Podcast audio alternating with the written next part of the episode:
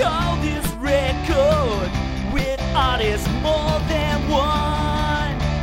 This is comp, yeah, yeah. This is comp, yeah, yeah. This is comp, yeah, yeah. This is comp. Welcome to This Is Comp, a series of Discord and Rhyme minisodes where we talk about various artists' compilations, song by song. You can get access to these episodes 6 weeks early by signing up for a monthly donation at patreon.com/discordpod, and we would love it. I'm Rich Bonnell, and I'm here with... Phil Maddox. And Amanda Rogers. And if you're on Twitter, reach out to us at discordpod, and you can also email feedback, comments, and just general music chit-chat to us at discordpod@gmail.com, and we would really love to hear from you. So, we have finally reached the final episode of Nuggets, original artifacts from the first psychedelic era, 1965 through 1968. It's been a very long journey, a very, very long, kind of samey journey, but I've been enjoying it. I'm glad we're at the end here because I'm running out of ways to say, this is some cool garage rock. So yeah. I'm looking forward to, you know, what we got on deck next. Yeah, I am just about Nuggetsed out, you guys. But anyway, this episode will feature Disc 4, tracks 24 through 30. The very end. The very end. And by the way, we before we start, we pride ourselves on doing our homework, but listener Zach B caught us not doing our homework about our homework. Back on Disc 3, we referred to a 10-page history of the Balloon Farm, who did A Question of Temperature, an amazing song. And we said it was by... quote, a guy named Mike Stax. Well, Mike Stax is the editor of Ugly Things, a long-running music zine that included deep dives into a bunch of Nuggets bands, and he, in fact, wrote the liner notes for this box set. Oops. So we really dropped the ball there. The world of music zines is honestly something we're just starting to learn about, and thank you, Zach, for stepping in there. And by the way, he has his own podcast called Random Old Records that you should listen to. Yeah, definitely check that out. So let's get started with the final batch, shall we? It's the final countdown. Do do do do. Yeah, that's the next song we're going to be listening to. Where's Joe Bluth? So we're going to start with track 24. This is The Rumors with Hold Me Now.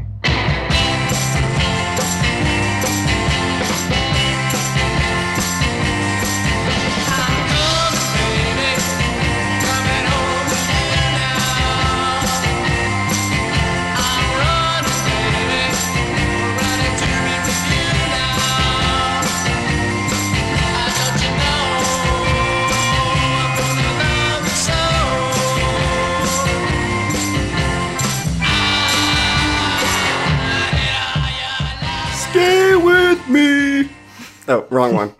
The Rumors are from Los Angeles, and they released Hold Me Now in 1965. There is not a whole lot of information out there about these guys. They're not on Wikipedia at all, so did they even exist? I heard a rumor that they exist. I did find an interview with their drummer, Norm Prinsky, which was published on psychedelic.com, C-I-C-A-D-E-L-I-C. I don't know if that's supposed to be some sort of a pun or if they just didn't know how to spell psychedelic. And this interview was published entirely in Comic Sans, so you know it's legit. The only legitimate font. It's true. That's how you know this is super serious business. Other members of the band included Larry Sher, Ben Turner, and, quote, the two Mikes, whose last names Prinsky was unable to remember. DeFabio? That's probably one of them. We should check and make sure. Any relation to the band of Dans? Dan Watkins? That's a little shout out for our They Might Be Giants fans listening to us. Okay. Oh, I'm a They Might Be Giants fan. Anyhow, this interview is hilariously self-aggrandizing. He is a very big deal. And he makes it a point at one time to say that they would have played on Sunset Strip with the Birds if their single had made the top 20, but it didn't. But they were so close. I could say the same thing. Like, if I had a single that made the top 20 in the late 60s, I could have played on Sunset Strip with the Birds. You could But have. I didn't. Yeah, and that makes you an extremely important person, Phil. I agree. So the band formed at some point in the early to mid-1960s, recorded Hold Me Now in 1965. Prinsky claims that they did not have a B-side prepared, which astonished him, so he just real quick wrote and arranged one right there in the studio, and it was called Without Her. Now, according to him, it was so good that Sonny and Cher's producers were amazed the two songs were by the same band because the B-side was just so much better than the A-side. And they wanted to re-release it as its own A-side. But Prinsky refused, you see, because he was a hard rocker and the production team wanted to put orchestral effects on it. I listened to it today and it was solidly okay, but I could not help noticing that the 45 in the picture on YouTube had it credited to somebody called Richards, which is not Prinsky. So who knows what this guy's on about. And then the Rumors broke up in 1968 because Prinsky had to go to grad school at Yale because he is so smart, you guys. It's a real so Milo smart. Goes to college situation. Yeah. That's for all our Descendants fans in the audience. So, Hold Me Now. Not as good as the Thompson Twins songs of the same name, but it's not bad.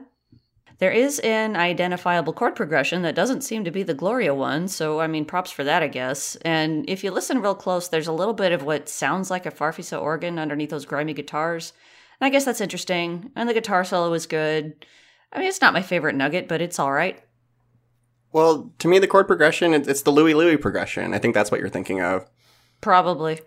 Yeah, well, because I was going to say, I dig this song all right, but it's also kind of the end boss of Nuggets for me in terms of trying to figure out something to say about this particular song that shares so many elements with so many other ones that we've heard. So it kind of sent me down an internet rabbit hole, like trying to find anything to say about it. And I found a pretty cool chapter of a book all about the various mutations that the Louie Louie riff went through over the course of the 60s. Like, it was everywhere.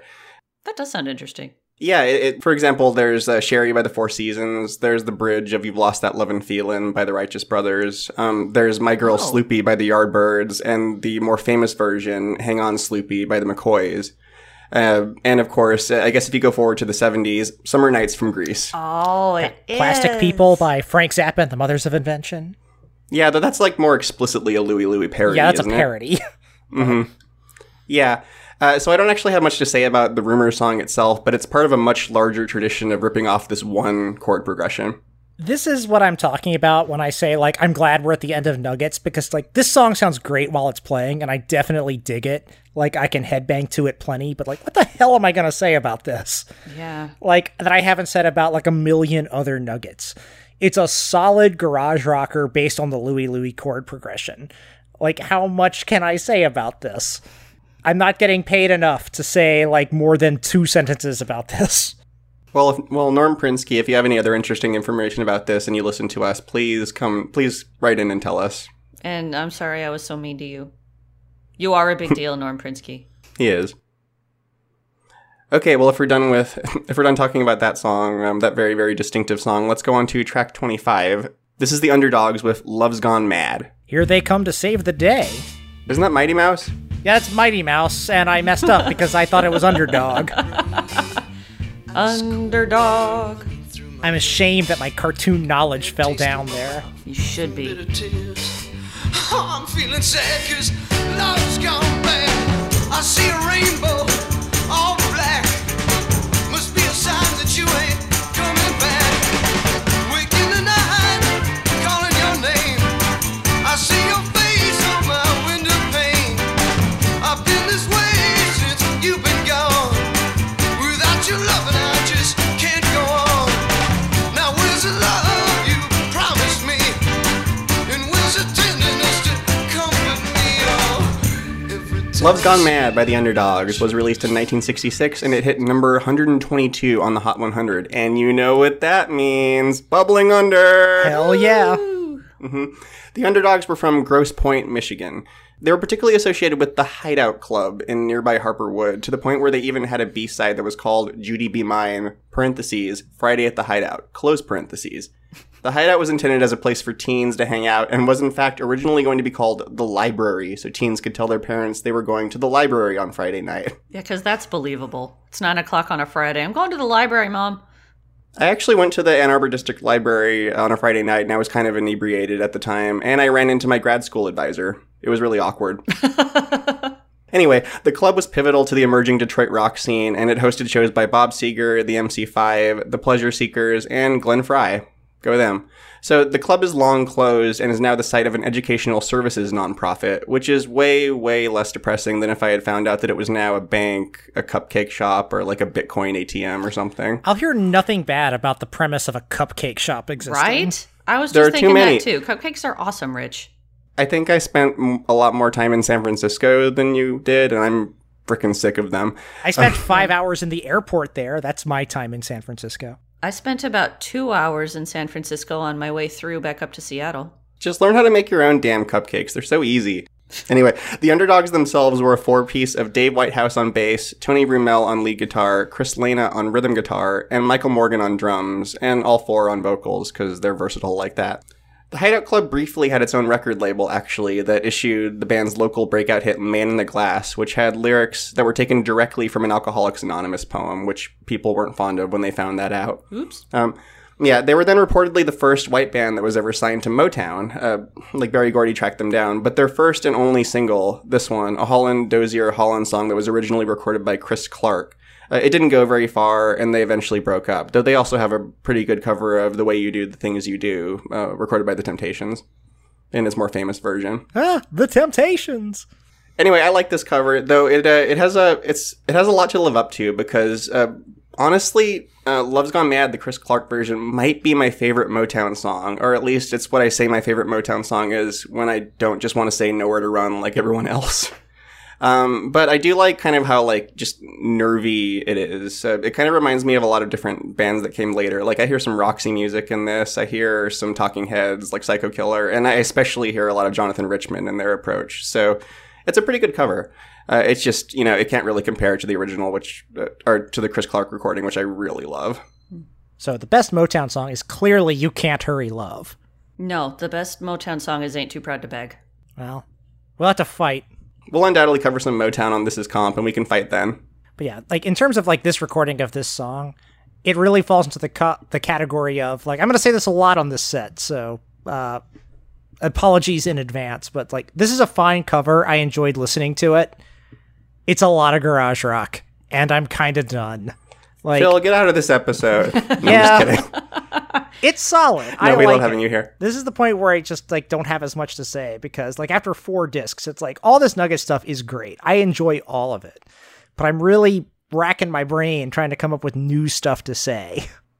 Well, we'll cover every Dick's Picks collection next. How about that? Oh, man, that's going to be so awesome. Wait till you hear my top 50 Dark Stars. Yeah, this is where I get off. Amanda, what about you? Well, it has a nice bass line. I like the overdone vocal histrionics. You know, they're nicely over the top. I did notice it's a sparser arrangement than most of the Nuggets, which I like, because everything just has a little bit more space. It's easier to tell what's going on. Other than that, I don't know. It's a little clumsy, but it's good. I mean, that's garage rock in general. It's a little clumsy, but it's good. Yeah. And my wife will make you guys some awesome cupcakes at one point that are better than you'll find at any overpriced cupcake shop in, like, some just hipster urban enclave. Just cupcake shops. So I don't actually like cupcakes that much, because I don't really like frosting. They get in the way of the cake. I want the cake. Yeah, I'm with you. And also, is Jen aware that she has made this extremely generous offer? Yes. Yes, she has. I am all right. I'm expecting cupcakes in the mail next week. Yeah, same. I'll let her know. With that, let's go on to track 26, The Standells, Why Pick on Me? Why not?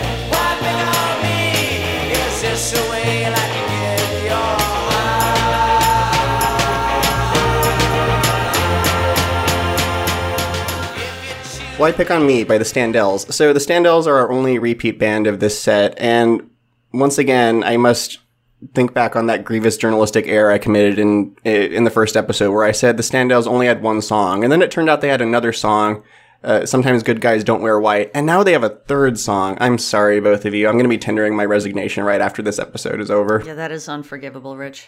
I like this one. I always wondered, like, if the Standells are a better band than being on Nuggets would suggest, because all 3 of their songs on Nuggets, I think, are really good.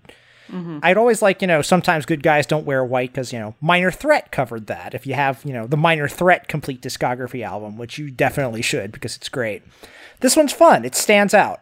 It has a different kind of melody. It's creative. It's kind of goofy, but like it's fun. It's memorable. They're doing something different here. It's the kind of thing that between these three songs, like that the Standells have had on Nuggets, it makes me want to track down like an actual Standells album, which I'm assuming like most Nuggets albums, it's going to be disappointing. But I think all three of their songs on this set are excellent. Yeah, 3 for 3 is really, really good. They're better than the Shadows of Night. Ooh, Shadows of Night. Yeah. Oh, yeah. Everything gonna be all right. So who do you like more, Amanda, the Shadows of Night or the Sonics? Oh. Well, the Shadows of Night are kind of annoying, but they don't make me want to stab somebody like the Sonics do. So I'm going to give this one to the Shadows of Night. I mostly just wanted something in here that annoyed Mike when he listens to it. So, what's the Shadows of Night's take on chili dogs? Because I know Sonic is very pro chili dog. Wow. So the Standells, what do you think of this one, Amanda? Oh my goodness, that intro is great. And then in my notes, I wrote that it morphs into Paint It Black. And then Rich, you came in behind me and said, "No, it's actually Mother's Little Helper," and you are absolutely correct. Neither of you are wrong. It's true. Not that there's a huge difference between the two. Mother's Little Helper is definitely just kind of the same genre of Stone song. It's true. And if I kept thinking, okay, it sounds like Paint It Black, but there's something else that it sounds more like, and I just couldn't quite put my finger on it. So thank you for making that connection for me. And then there's, you know, that weird organ effect in the solo that sounds like little green aliens, which I really, really like. I think this song is great.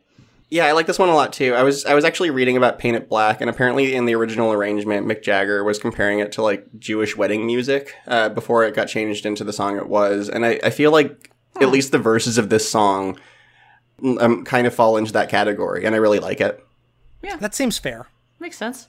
Okay, let's go on to track 27. This is the Zachary Thax with Bad Girl.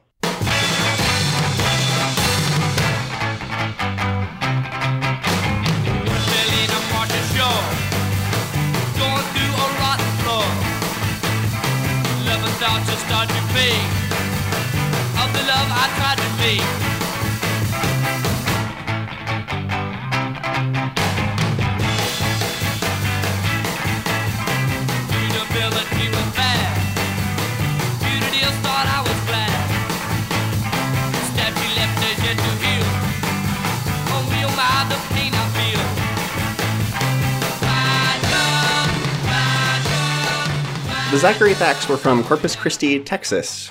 Bad Girl was released locally in July 1966 and nationally in October 1966, and the B-side was a cover of I Need You by the Kinks, which we heard covered by the Rationals last time. I don't know if you've heard this, but power chords are really, really easy to play. Well, what do you know? The Thax were originally the Marauders and then the Riptides before they decided to adopt a name that practically begs you to follow up with, "Don't talk back." Is that going to get back?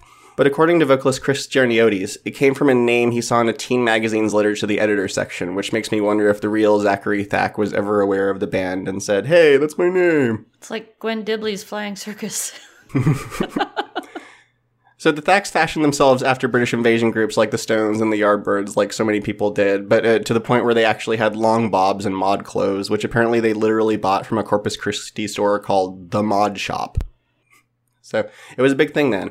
Besides Gianniotis, the Thax consisted of Pete Stinson on rhythm guitar, Rex Gregory on bass, and Stan Moore on drums, and they were signed by local J. Beck Records after an appearance at a local Battle of the Bands, which is a very Nuggets way to start your career. Other than that, they followed the standard Nuggets story of just not being able to follow up their minor hit with a bigger hit. And apparently the master tapes of the original session that produced Bad Girl were lost in a flood, and... Oh.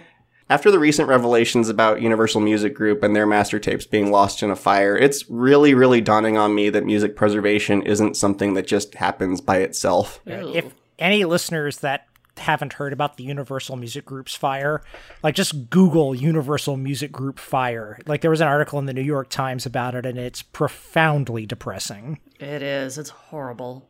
So what do you think, Amanda? Well, the drums and the guitar are pretty great. But the vocal doesn't really live up to it. There's just not enough personality and definitely not enough energy. So there's like this weird mismatch, but it's really close to being great. Yeah, I like the guitar a lot, too. It kind of reminds me of, like, the Velvet Underground or something. I don't know if it's tuned the same way that they do. I don't really have an ear for that, but it does just sort of remind me of, say, like, What Goes On or something. I wouldn't know. Phil? It's a fun, energetic garage rock song. Rich?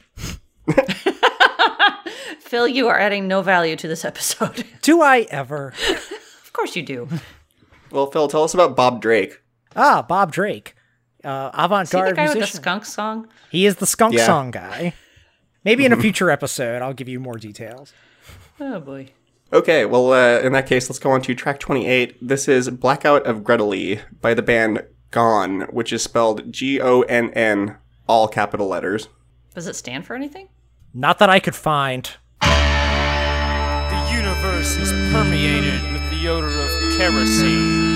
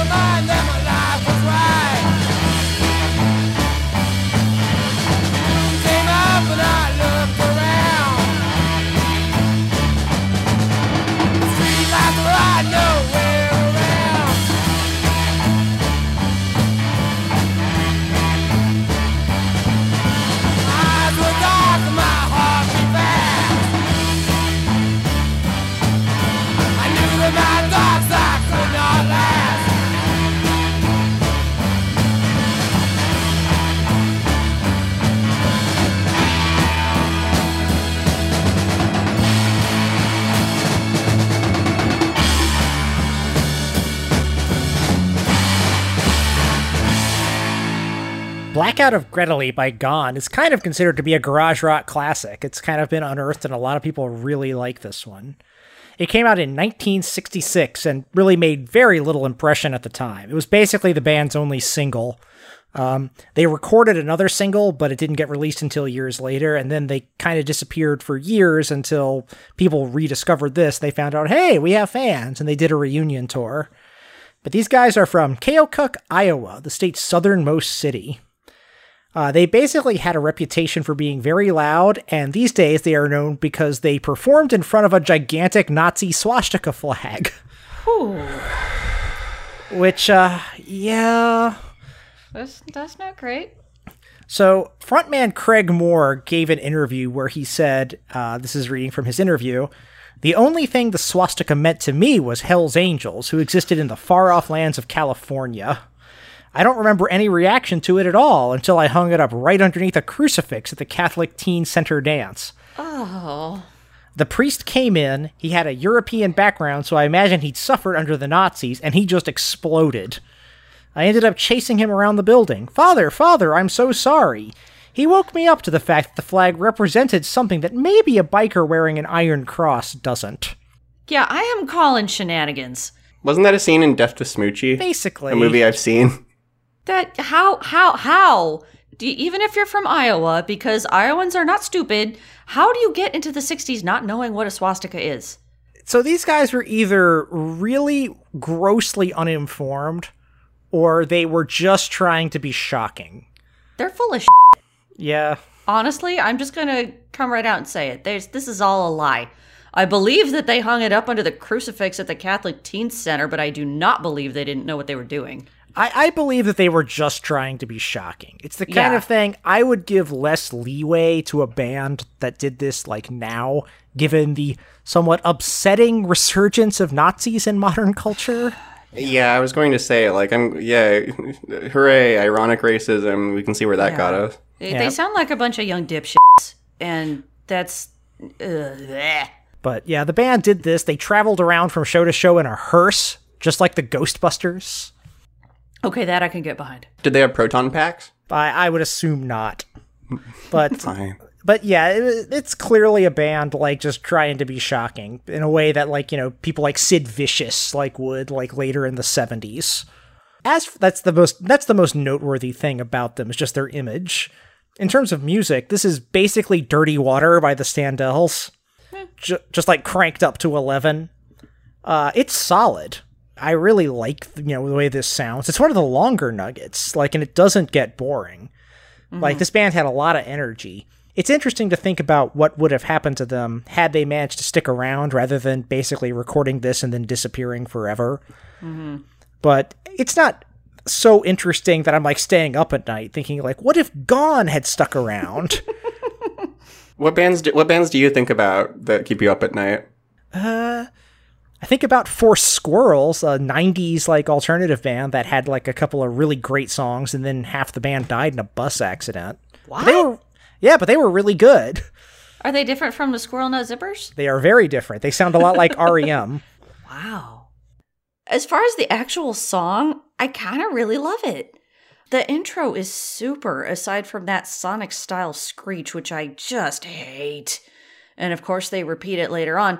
But that guitar line is fantastic. And the drums are a little bit clumsy, but they're great for what they are. And like Phil said, this is really long for a Nugget, but that is just fine. I am perfectly happy listening to that guitar phrase repeat itself over and over.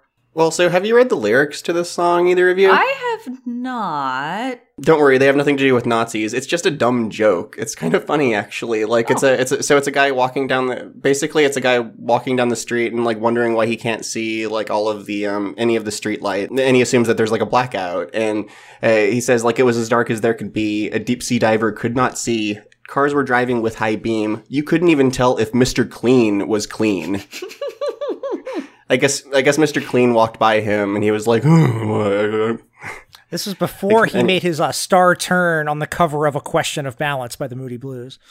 Anyway, so the final verse. I lit a match, and I walked on home. My nightside, dark time, cold and alone. Walked in my door, and to my surprise, I had sunglasses on my eyes. Oh, okay. He was wearing his sunglasses at night, and that's why he couldn't see. Was it because he wanted to keep track of the visions in his dreams? Probably, yeah. Oh, he just forgot about it. Now we know who to blame for that song.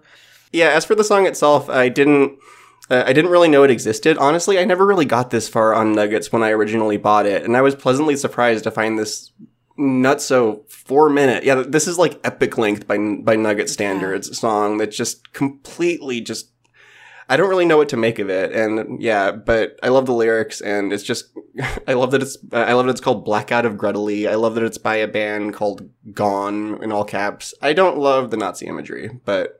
4 minutes, that's like the Tales from Topographic Oceans of Nuggets. Yeah, like this is practically Lark's Tongues in Aspic. Part one. Yeah. I'm done. Well, let's move on to one of the shortest songs on Nuggets. This is The Bees, Voices Green and Purple. Not the bees! Not the bees!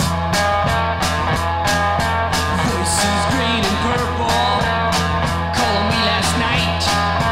Voices green and purple, they were in my sight. Voices green and purple, one for me to me. Voices green and purple, they were down by the trees.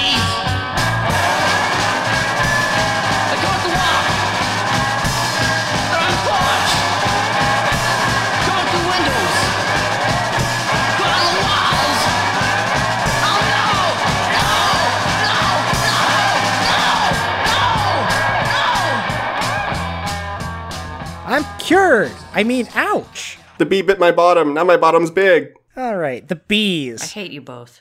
One of the most mysterious bands on Nuggets. Like, in the actual Nuggets liner notes, they don't even really know who's in the band. My research into this, which consisted of a bunch of Googling, gave me some more information, but I couldn't really find any primary sources or interviews with the bands or anything like that. So... anything I tell you in this, like, take it with a grain of salt, because, like, I could find no primary sources or anything from a, quote, respectable outlet. What I can tell you for sure is that this came out in 1966. The band came from Covina, California, a town I had never heard of, but then I did, in fact, watch Crazy Ex-Girlfriend, which was in West Covina, California. West Covina. So I kind of know about that. So... while doing my research, I, you know, one of our tricks to let, you know, the listeners, you know, at home behind the curtain is we'll often search for, you know, the name of the band and their hometown, and we'll find interviews and stuff like that, you know, about the band. So when I searched for Bees and Covina, I found two things. I found a place called Bee Busters that advertises and they can get rid of all the bees on your property for as little as $150. And I found a kid from West Covina who was going to the Scripps Spelling Bee. Aw. So, you know, not much information about these. Did they take the Beemobile? You mean my Chevy? So many bee jokes on The Simpsons. I'm sorry, Amanda. Those suck. We haven't even talked about Bumblebee Man yet. So, I found a blog basically that said that the band consisted of three 16-year-olds, Robbie Wood, Gary Briggs, and Al Singer, who were approached by some guy named Tom Wilsey and asked the kids if they would write a couple of originals, then he'd put together a recording session and make them a star, which, you know, they did not make them stars. Yeah, that sounds legit. So Wilsey gave the singer, you know, Robbie Wood, the task of writing a song about a drug trip gone bad. Wood sat down and he came up with Voices Green and Purple. He asked a 16-year-old to write a song about a drug trip gone bad? Indeed he did, according to this article I found. Okay. There, I have no information about if it was based on experience or if he just wrote it based on, you know, what he thought a bad drug trip would be like. There's shockingly little information. Yeah, I'll get to this later, but this does kind of sound like a 16-year-old's idea of a bad drug trip. So the band slapped this out along with a B-side called Trip to New Orleans.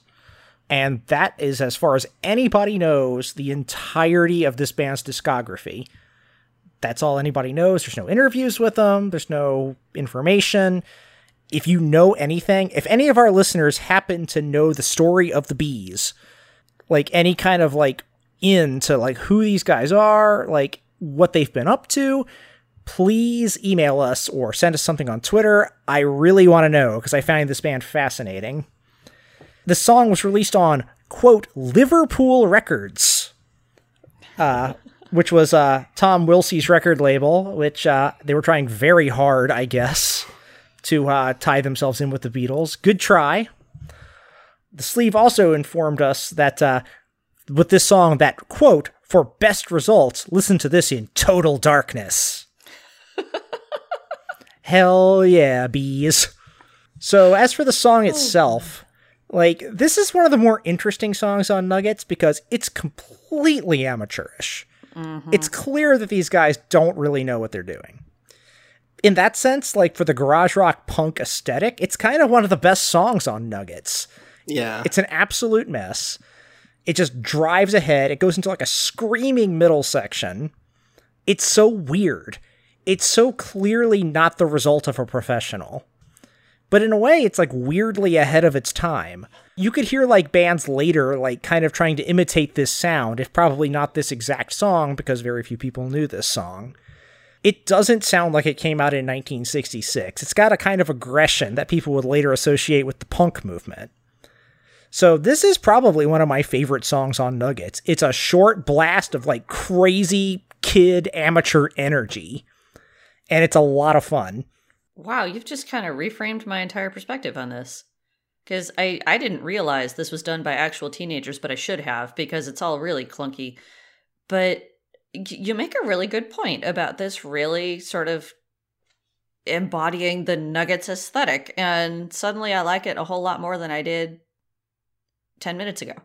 Well, this is one of those cases where it just seems like another Nugget, and then it has, but then you realize that this hadn't really been done before. Like... The Yardbirds were famous for their rave-ups to the point where they actually had an album called Having a Rave-Up with the Yardbirds. But in their cases, like, the rave-ups were, you know, the instrumental section. And in this case, these guys just made it the chorus. Nobody had done that before. Just this, like, freak out with these chords going up and down and a guy yelling. And yeah, there's no traditional melody in this chorus. It's just guitars making noise and a guy yelling. Yeah, and there's a verse, a chorus, a verse, a chorus. Then the song is out. It's a minute and a half long. It's like, I don't know. Like, there's just so much punk energy to it, even though there wasn't any punk yet. So that's kind of the direction from which I approached the song. I think it's really cool. Apparently, there were only a few hundred copies of this ever pressed, and there's no identification or information on it other than that it's by the Bees. So.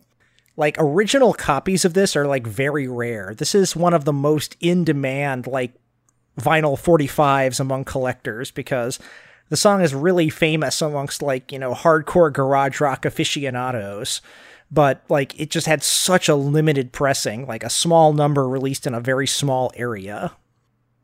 Like, and if you ever look at the cover, it does not look professionally made. It looks like something somebody slapped together in 2 seconds and, like, sold out of their garage. Probably exactly what happened. Pretty much. Plus, they've got to be noisy, because no noise suggests no bees. Thank you, Rich. I quit. Okay, now that Amanda's quit, let's go on to the final track of Nuggets. We're there. This is track 30, Davy Allen and the Arrows, blues theme, which is not the theme from Blue's Clues.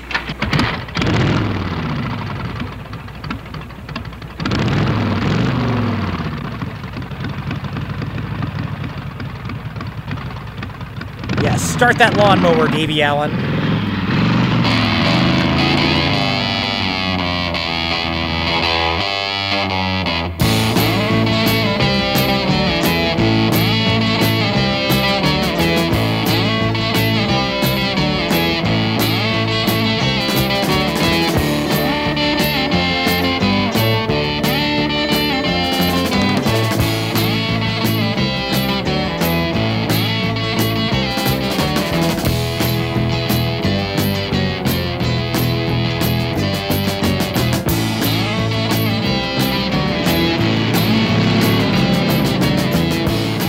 What a way to go out. Right?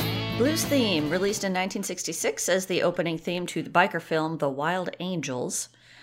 Davy Allen and the Arrows were from the San Fernando Valley in California, and they weren't so much a band as Davy Allen and whatever other people he felt like calling the Arrows that day. Davy Allen taught himself how to play the guitar and then teamed up with his friend Mike Curb to play instrumental surf music like the Ventures. Mike Curb then founded Sidewalk Records in 1964 and signed what eventually became the Arrows to a record deal. Mike Curb also got a contract to provide the soundtracks for director Roger Corman's films, after Davy Allen played on the soundtrack for a short film called Skater Dater, all one word. So Davy Allen recorded around 14 albums in total and a whole bunch of singles and several more movie soundtracks, but he's mostly remembered for popularizing the fuzz guitar. He pushed that fuzz sound just about as far as it could go at that time and ended up with that really distinctive buzzing noise. Blues Theme, like I said, comes from a movie called The Wild Angels, an outlaw biker film by Roger Corman, starring Peter Fonda and Nancy Sinatra. This was apparently the start of the biker film genre that continued well into the 70s, and it apparently featured actual Hells Angels as extras, because when has that ever gone wrong, hiring the Hells Angels to do things? I have no idea if the film is any good or not, but the song sure is. I've seen the film. Have you? I can tell you that it is fine. All right. It's very good to know. As for this song, I mean, that guitar sound is cool. And it's not terribly involved as a composition. It's just that super awesome fuzzy guitar line on top of a good rhythm section, but it's such a good melody. And apparently it's been accused of being a copy of Last Train to Clarksville, but this came out first, so if anything, it might be the other way around. But whatever happened, what a cool track to top off Nuggets with. Phil, what do you think?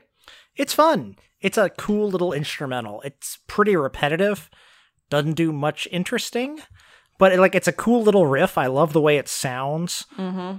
I got no complaints. It's like I'm not expecting amazing instrumental complexities from Nuggets, especially not Nuggets that were written as instrumental themes to Roger Corman movies. This one's really cool. I mean, it's the only instrumental on Nuggets, right? I can't think of any others. Yep, I think it might be the only instrumental, even accounting for all the other Nuggets box sets. I mean, wow. I could be wrong, but I think it's the only one. Yeah, and with the motorcycle noises, it kind of sounds like the compilation is revving up and just driving off into the sunset. Although I grew up in the country, so I immediately just think it's lawnmowers. Yeah. That makes it sound much less cool. Well, so are we finally done? I think we're done, baby. I think so. That's the end of Nuggets. Man, I feel like I know the inside of every garage in America. Oh, I feel suddenly bereft with no more Nuggets. There's no more Nuggets unless we cover Nuggets 2 or Children of Nuggets or... We'll cover Nuggets 2 eventually. 18,000 other Nuggets. For now, what comp are we going to do next? Oh, wait. Hark! I hear a call from the distance. Yes.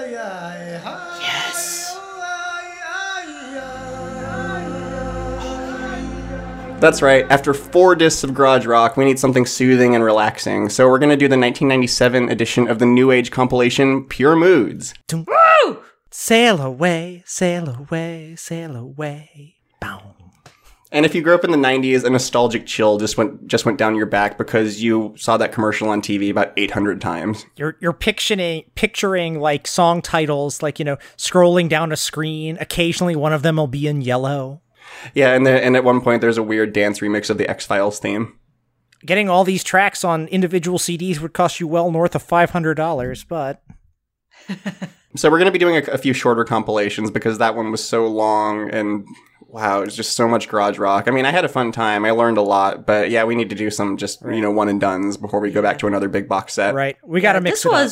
This was really, really fun. And thanks to all of you for sticking with us through all of the Nuggets. We had a great time and we sure hope you did too. Yep. All the Nugget, like the Nugget sets, like if I can give some like, you know, just general closing thoughts on the Nuggets box. It's a great box. Like there's songs on it that suck. Clearly, there's lots of songs on it that suck, but the whole thing is just such a great like time capsule, and the whole thing is so fun. Even if you think you're not interested, like, or there's bad songs or whatever, like this is all worth like hearing at least once. It's just a lot of fun. And as we've said a few times throughout this series, we'll eventually get to Nuggets 2, where the songs generally sound different from one another. Yeah, Nuggets 2 is, in my opinion, a considerably superior compilation.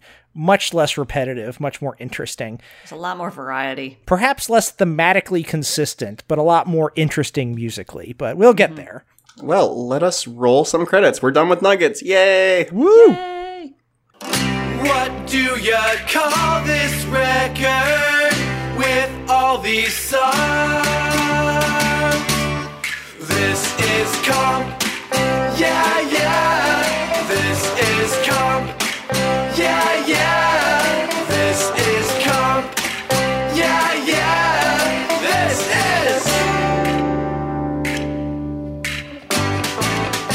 Thank you for listening to This Is Comp, part of the Discord and Rhyme podcast. Our opening theme is performed by the Hector Collectors, and you can find more of their music at thehectorcollectors.bandcamp.com. The closing theme you're hearing right now is performed by the most excellent Kenneth Crayley, and you can find his own music at Kenneth Crayley, that's KRAYLIE.bandcamp.com, and his band Casinos at casinos.bandcamp.com.